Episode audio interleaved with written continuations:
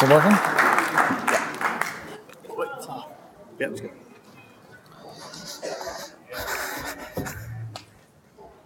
Hey, good morning, everybody. Good day and good cheer. I'm sorry. Good day and good cheer. It's Christmas time, guys. It's Christmas time. Christmas time. It's Christmas time, and you guys had a toy drive today, I heard. Yes. Thank you so much for your donations on the toy drive. It's awesome. Exciting. I love your new building. I, I, I'm just so honored to be here. Joe, thanks for having me come over. I mean, just to guest speak at this amazing building. The acoustics are awesome.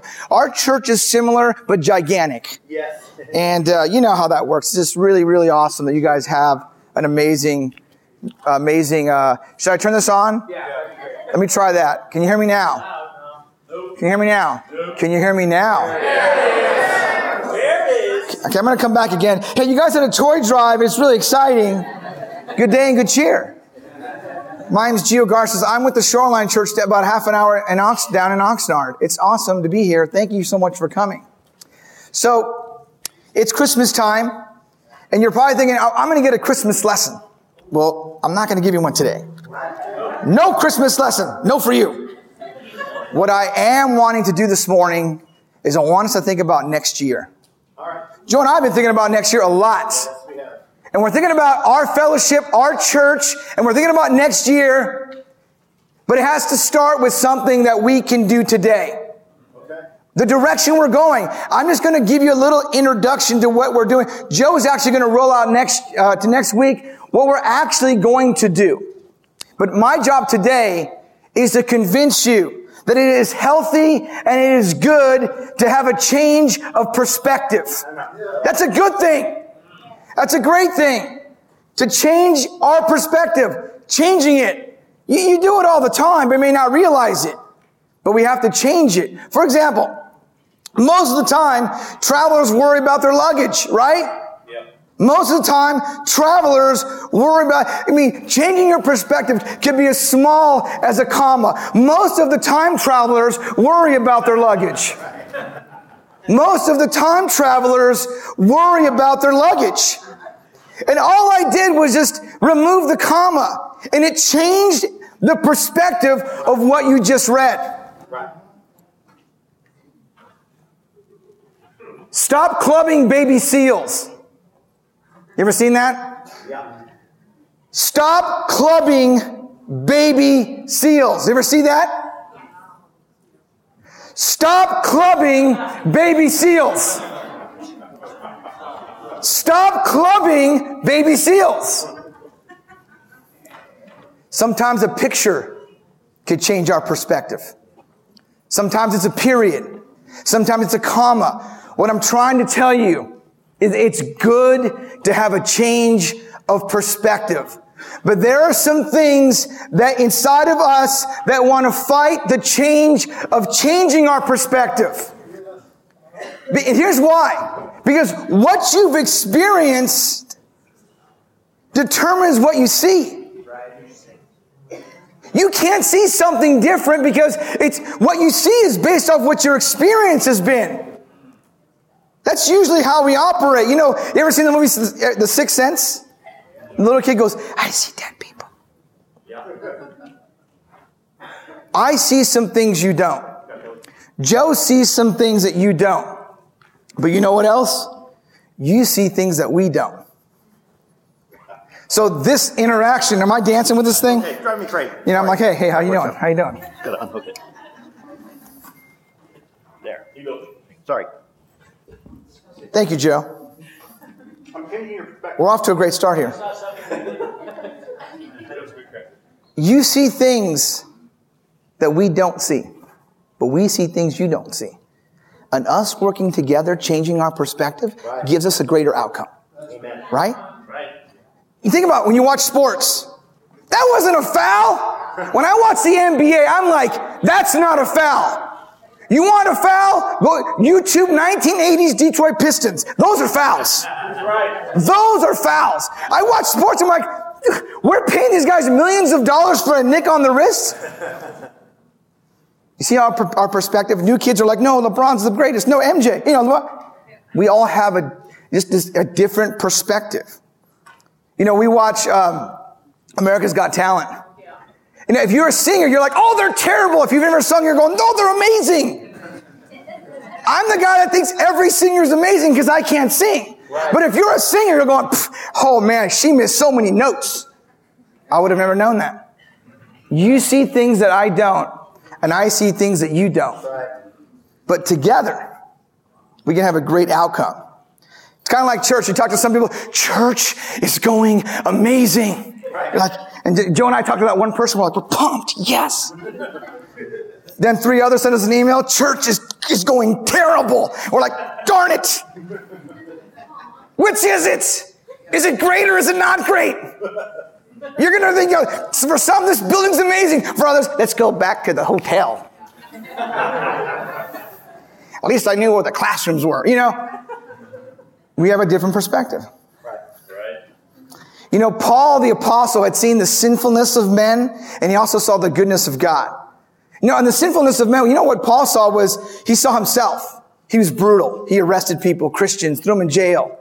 He saw, he, when he went to proclaim the gospel, he was beaten. He got stoned. He was in prison. He saw the sinfulness of men up close and personal. But he also saw the goodness of God. He also saw how God knocked him off the horse, spoke to him, had his conversion, met Jesus, you know, took him to, to the spiritual realm in 2 Corinthians 12. I mean, Paul saw some amazing things. He saw a different perspective.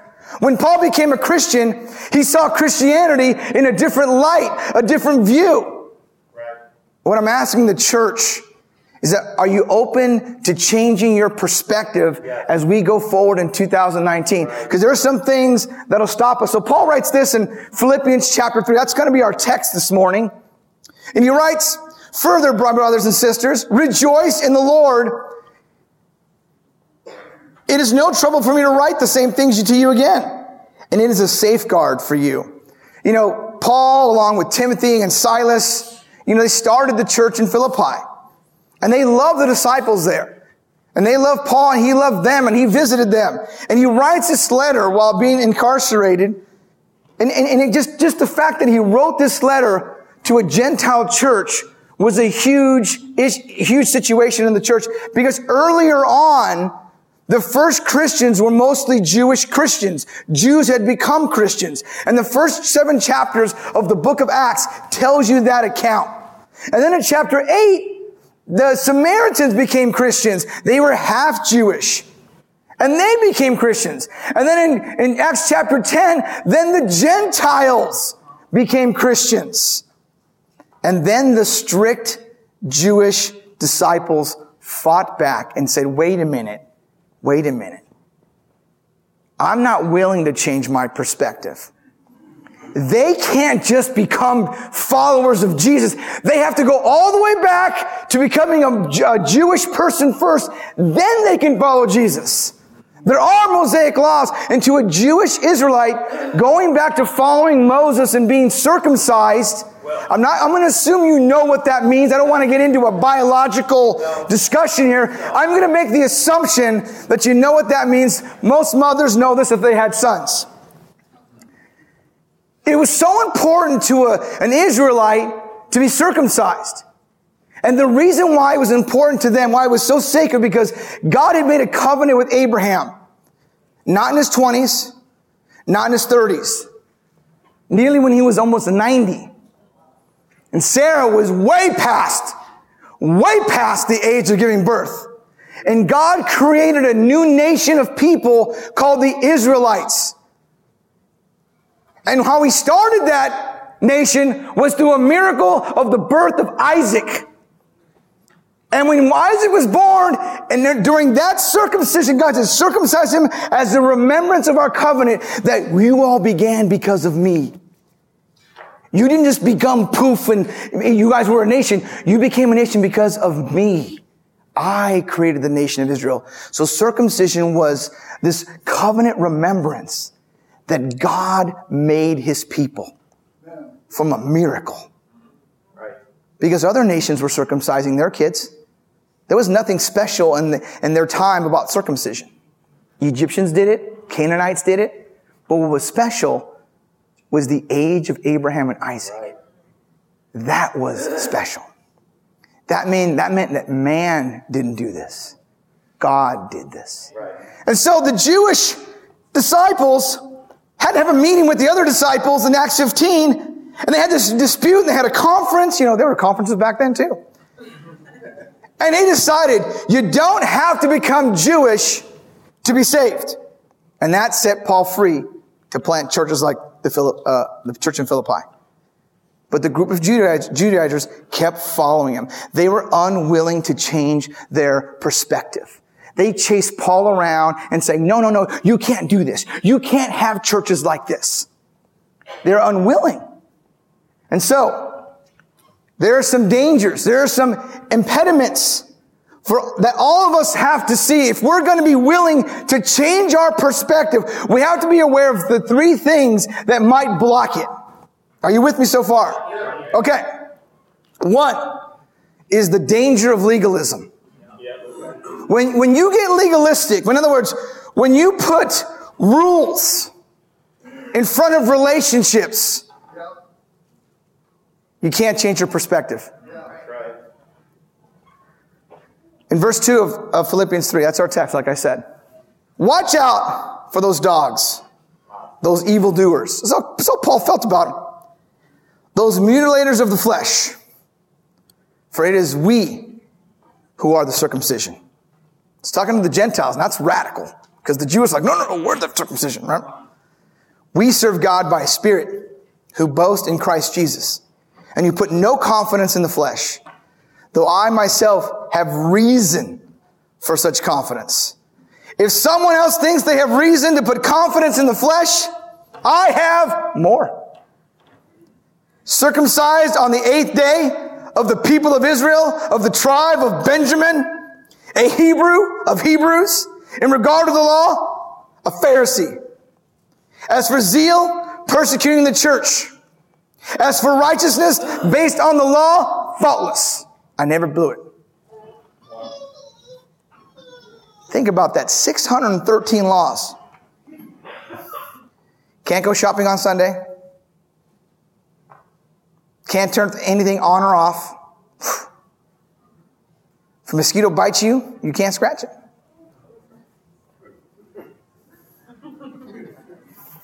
Faultless. Those were the laws. If you're a woman who looked in the mirror and saw gray hair, you couldn't pluck it on Sunday? Got you there, huh? You couldn't cover it with like mascara? Can't do that? I know your tricks now. I'm married 18 years. I've seen all the tricks.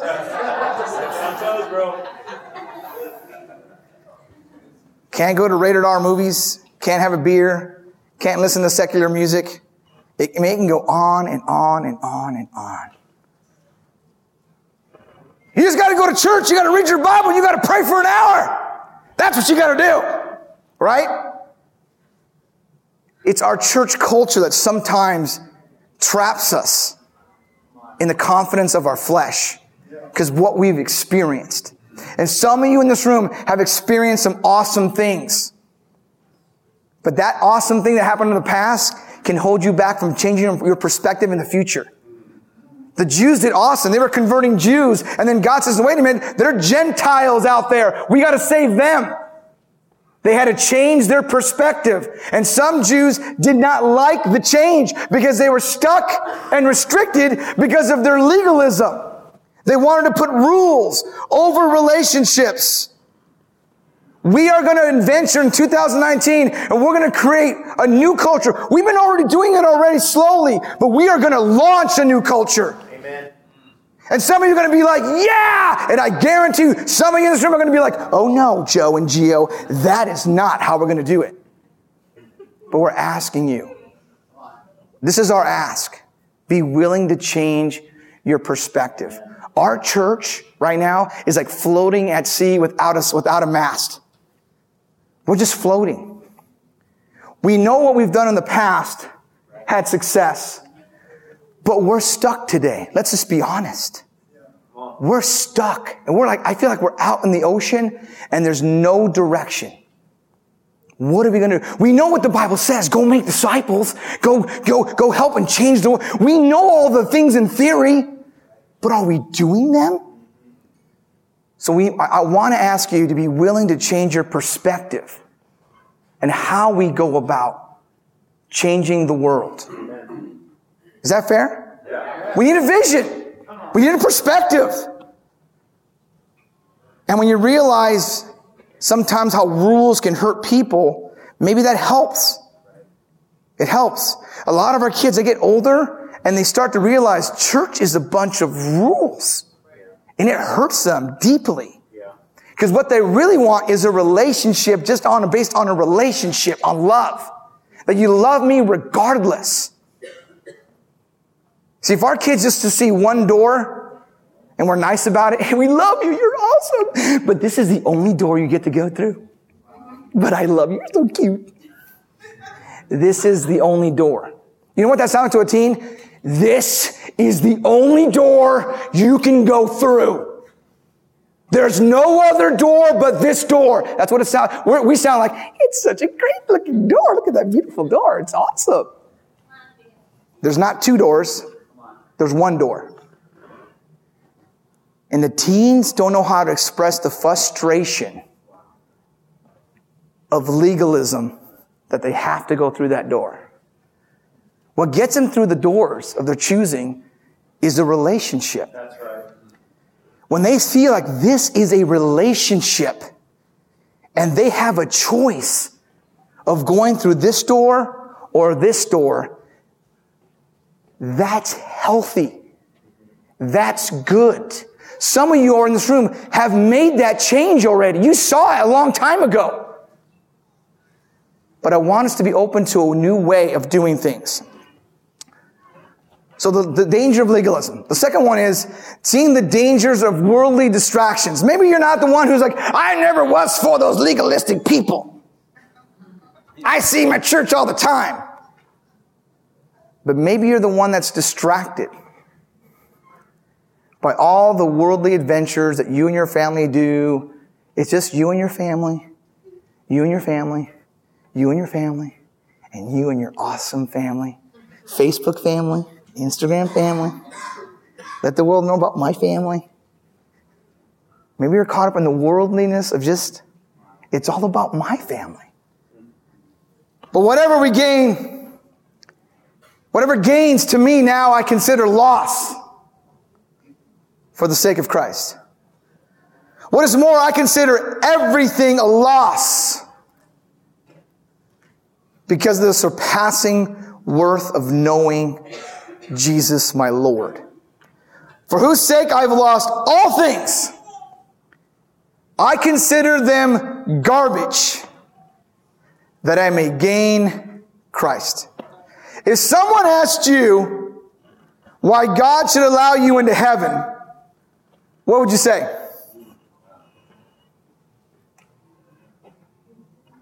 Just think about standing in God's presence. What case would you make that would give you the greatest confidence before God? We start thinking about our spiritual resume. Well, I was a Bible talk leader out of college. I got baptized at 22. I give to the poor. My prayer life's amazing. I community serve. I've given to the, to this, to this, you know, toy drive for 18 years. I have my seat at church. That's my seat. By the way, someone's sitting in my seat, but that's my seat over there. He got here a little earlier. We start going through our resume. We start to go, wait a minute, I, I can tell God some amazing things of what I've done. And just prior to this verse, Paul rattled off his resume. A Hebrew of Hebrews. He takes an interesting turn in verse 7. He counts all of that to be garbage, poop, dung, however you want to say it. Just don't curse. Right? He says it's nothing, it's worthless. All that is worthless. Why? Why would he say that? Don't we value getting baptized? Don't we value giving? Don't we value serving our community? Don't we value giving those toys? Giving out turkeys? Wouldn't you want to tell God about that? He writes, and to be found in him, not having a righteousness of my own that comes from the law, but that which is through faith in Christ Jesus.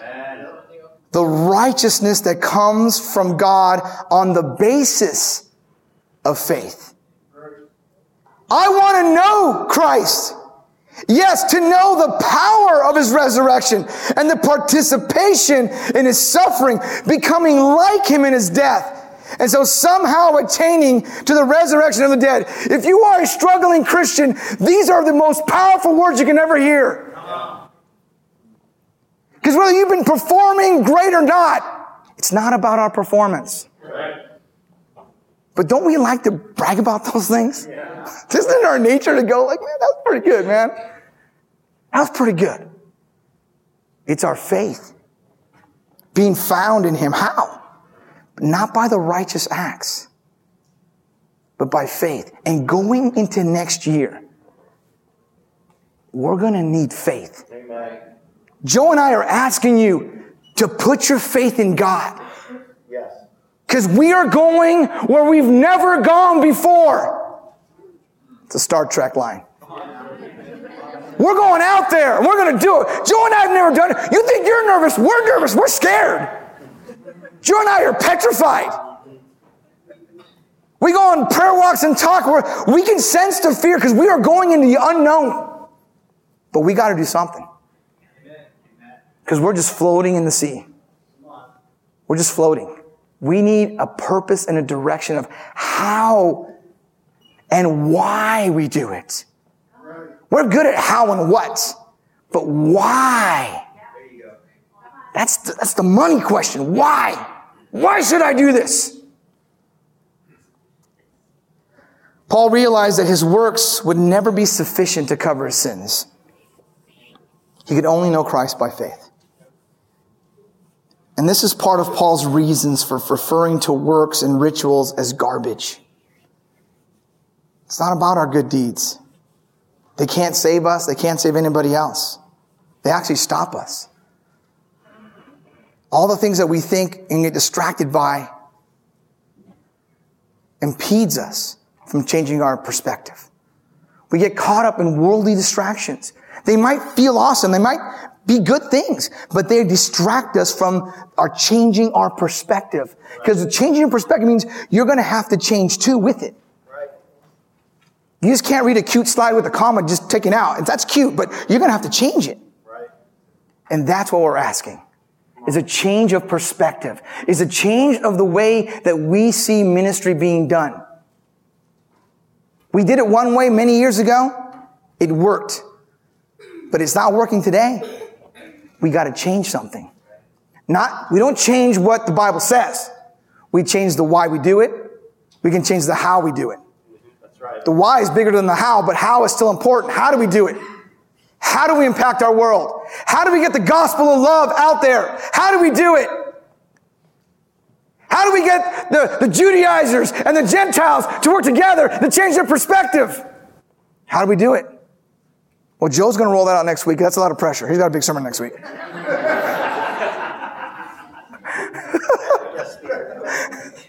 Three dangers that we all need to see. It's legalism. It's there, whether you like it or not. It's there. It's in all of us. I'm not pointing out a certain group. It's in everybody.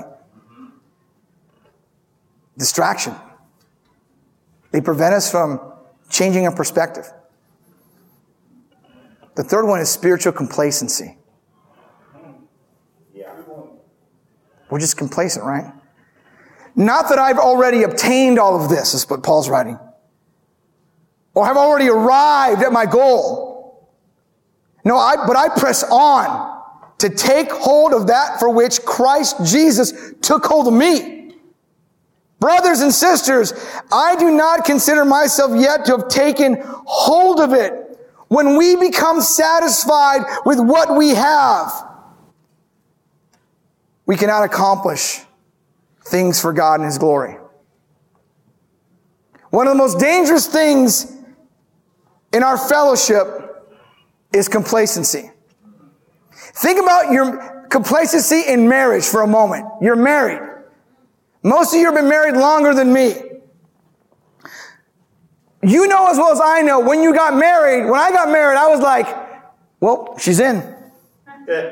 All the hard work is over. She, she married me. All those dates paid off. All those romantic flowers and those poems were amazing. She's in the fellowship of the ring now. And now she's going to truly see who I am. Oh my. Right? Complacency. We get home and she's wondering, why are we going on dates? Why are you not talking sweet nothings? Why are you going to bed without me? Why are you, why? Because we get complacent in our marriage. It happens. We get complacent. For five years when I got married, I did not take Karen on a date. Not that I didn't want, I just thought we, this, we're dating. We're in. This is, this is it all. Why go on a date? We're married. That's literally what I told her. Then a very amazing man of God, Reese Nealon, said, Gio, if you can't find the time to take your wife on a date, something is wrong with you. And I said, hmm, let me ponder this. I said, I, I don't think I can fit that in my schedule. Mine, I make my schedule. I can't fit it in. that was my reason. I cannot fit that in my schedule. And then I decided to do it. Now I can't live without it. For the last five, after five years, we've not missed a date.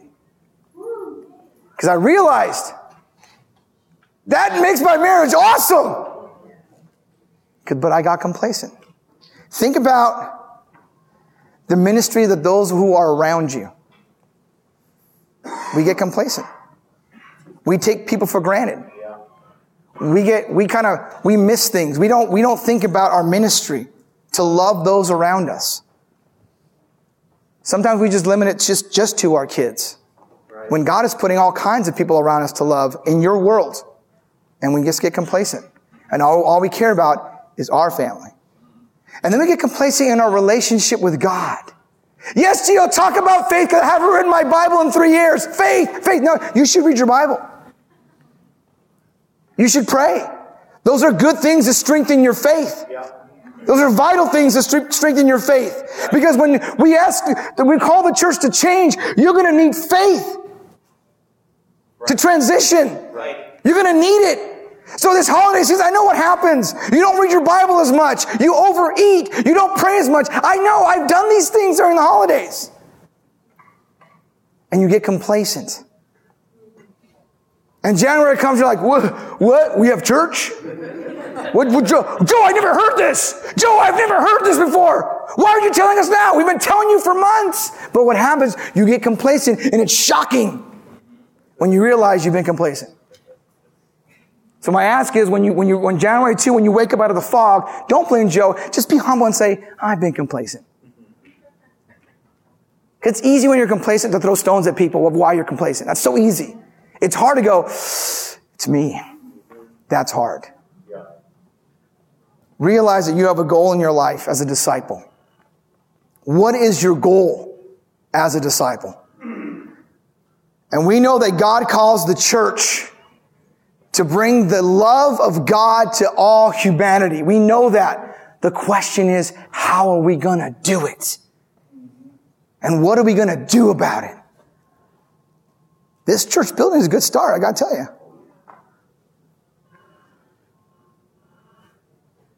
But one thing I do, forgetting what is behind and straining toward what is ahead, I press on toward the goal to win the prize for which God has called me heavenward in Christ Jesus. Paul is not also telling us that we don't have to fulfill our responsibilities of the past. We do. If we've wronged somebody, we should go make that right. If we've stolen some from someone, we should give restitution. If we have a problem with someone, we need to get that resolved. There are really several reasons why we get stuck. Sometimes we get stuck because someone's hurt you in the past and you just can't forget it. Maybe the church hurt you in the past. Maybe a minister hurt you in the past and you can't, every time you look at Joe, it's that minister. And you just can't forget it. And it stops you from growing. It stops you from changing your perspective because you're nursing an injury. Get that resolved. Injuries can hold us back big time. We get fixated on our past so much. We hold on to this bad experience and we can't let it go. And therefore you can't change your perspective. We have to learn to process that pain. Don't be a stuffer. You guys are, are going to launch a spiritual care ministry soon. You know all that pain you've been stuffing for years? It's like in your throat now? Just a little bit more. It's all in there. How do I know this? Because I've been, I stuffed mine for decades. And it finally hit right here. And then I heard Jessica O'Connor's testimony. And like, like, just, it was coming out. Joe's like, what are you, like, Joe's like, oh my, I was, I, I hardly ever cry. But I had stuffed so much pain deep in my soul that I was unable to process. Pain can hold you back. That's why spiritual care is so good. We also have a tendency to rest on the past. Well, gee, I was a Bible talk leader for 15 years. Led a family group. I almost became a minister too. I've done some good things. Those are great. And your work is to be commended. But we're still alive. they say that when you're buried, you know. We're still alive. Sometimes I go, I should have become a disciple when I was 50, man. I became that when I was 22, and I'm thinking, I'm 47. I still got another three, maybe three decades left. What am I going to do? Keep growing? Keep accumulating injuries, keep processing, accumulate, process, so I can change my perspective. That's what it is. It holds us back. We, we, we have to rest on our laurels of what we've accomplished. We want this church to be filled with families that have received the gospel of love through you. Amen. Your, because you changed your perspective. It's not that hard, guys. These are the dangers. We want to change our perspective. It's as simple as a period. Thank you. Your donations just help someone get a job.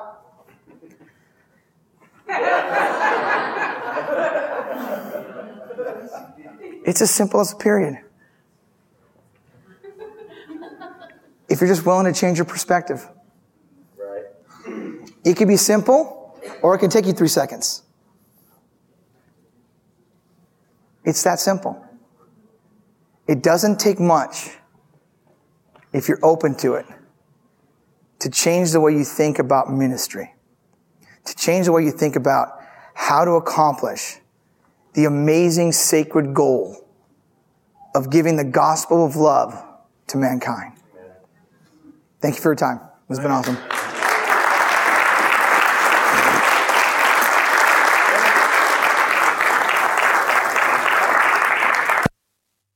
Say you're dismissed. Guys,